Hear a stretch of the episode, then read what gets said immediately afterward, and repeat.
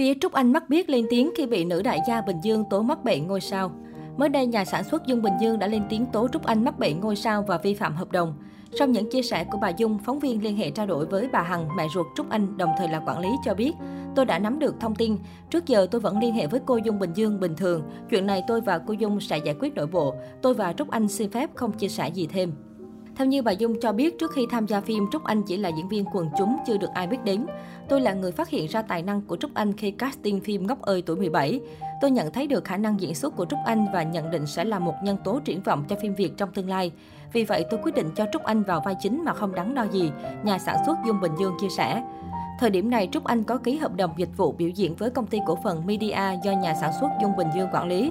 Theo nội dung hợp đồng, sau khi thực hiện xong bộ phim Ngốc ơi tuổi 17, trong vòng 5 năm, Trúc Anh muốn ký kết với bất cứ đơn vị nào thì phải thông qua công ty và được công ty đồng ý. Nếu làm sai thì phải chịu chế tài theo quy định. Sau khi hoàn thành Ngốc ơi tuổi 17, Trúc Anh tham gia mắt biết của đạo diễn Victor Vũ và ra rạp sau phim Tôi một tuần. Trúc Anh không hề xin phép công ty quản lý. Điều này làm ảnh hưởng rất nhiều đến bộ phim Ngốc ơi tuổi 17, dẫn đến thua lỗ hơn 22 tỷ đồng. Trong khi Victor Vũ là đạo diễn nổi tiếng, phim của anh ấy được chú ý hơn phim tôi khi ra cùng thời điểm cũng là điều dễ hiểu. Về sau, Trúc Anh nhận được nhiều hợp đồng quảng cáo PR nhưng cũng không thông báo với công ty. Gần nhất, Trúc Anh tiếp tục đóng phim Thiên thần hộ mệnh của Victor Vũ.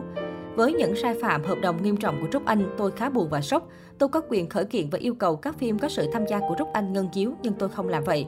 Tôi không muốn giết chết một tài năng mới nổi tiếng. Tôi đã nhiều lần bỏ qua cho Trúc Anh, nhà sản xuất Dung Bình Dương nói. Nhà sản xuất Dung Bình Dương nhận định, diễn viên Trúc Anh mắc bệnh ngôi sao và nhiều lần xem thường tôi. Đỉnh điểm là tại Liên hoan phim Việt Nam lần thứ 22, diễn ra tại Huế cách đây vài ngày. Trúc Anh đi chung đoàn phim góc ơi tuổi 17, trong đó có diễn viên Minh Khải và nhà sản xuất Dung Bình Dương. Tại đây, nữ diễn viên đến trễ giờ dự thảm đỏ hơn một tiếng đồng hồ. Ngoài ra, lúc Lê nhận giải thưởng bông sen vàng cho phim Mắt Biết, Trúc Anh đã không xin phép phía ekip Ngốc ơi tuổi 17. Điều này khiến nhà sản xuất Dung Bình Dương rất bức xúc và quyết định lên tiếng. Bộ phim Ngốc ơi tuổi 17 công chiếu tại các rạp vào khoảng tháng 11 năm 2019. Tuy nhiên, sau một ngày, nhà sản xuất của phim, bà Dung Bình Dương, đã lên tiếng kêu gọi các cụm rạp điều chỉnh lịch chiếu vì phim thua suốt doanh thu. Theo nhà sản xuất Dung Bình Dương, nếu tính theo tỷ lệ phát hành cũng như trao đổi hợp đồng giữa bà và các cụm rạp, muốn thu hồi vốn bộ phim này thì ít nhất phải bán vé ra đạt 50 tỷ đồng thì mới có lời. Song với suất chiếu ít ỏi ở các cụm rạp, giờ chiếu không đẹp nên góc ơi tuổi 17 rất ít cơ hội để khán giả tiếp cận. Với số vốn 22,5 tỷ đồng, nhà sản xuất chúng tôi muốn chỉnh chu mọi khâu. Đạo diễn đầu tiên là Chu Thiện, nhưng sau khi xem xong bản dựng không vừa ý nên tôi đã thuê thêm đạo diễn Đinh Tuấn Vũ quay lại để bộ phim đạt yêu cầu, bà Dung chia sẻ.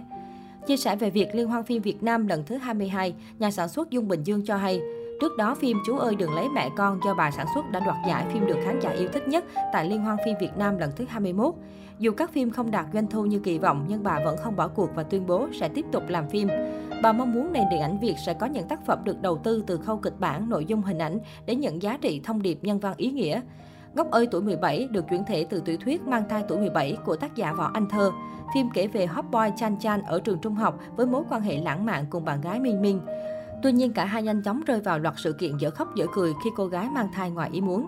Bộ phim gây chú ý với hai gương mặt trẻ lần đầu chạm ngõ điện ảnh là Minh Khải và Trúc Anh. Chia sẻ về quyết định táo bạo này, phía nhà sản xuất cho hay, nói chung nếu nhà sản xuất nào cũng chọn diễn viên tên tuổi và có sức hút phòng vé cho bộ phim mình, thì tương lai các em diễn viên triển vọng đi về đâu.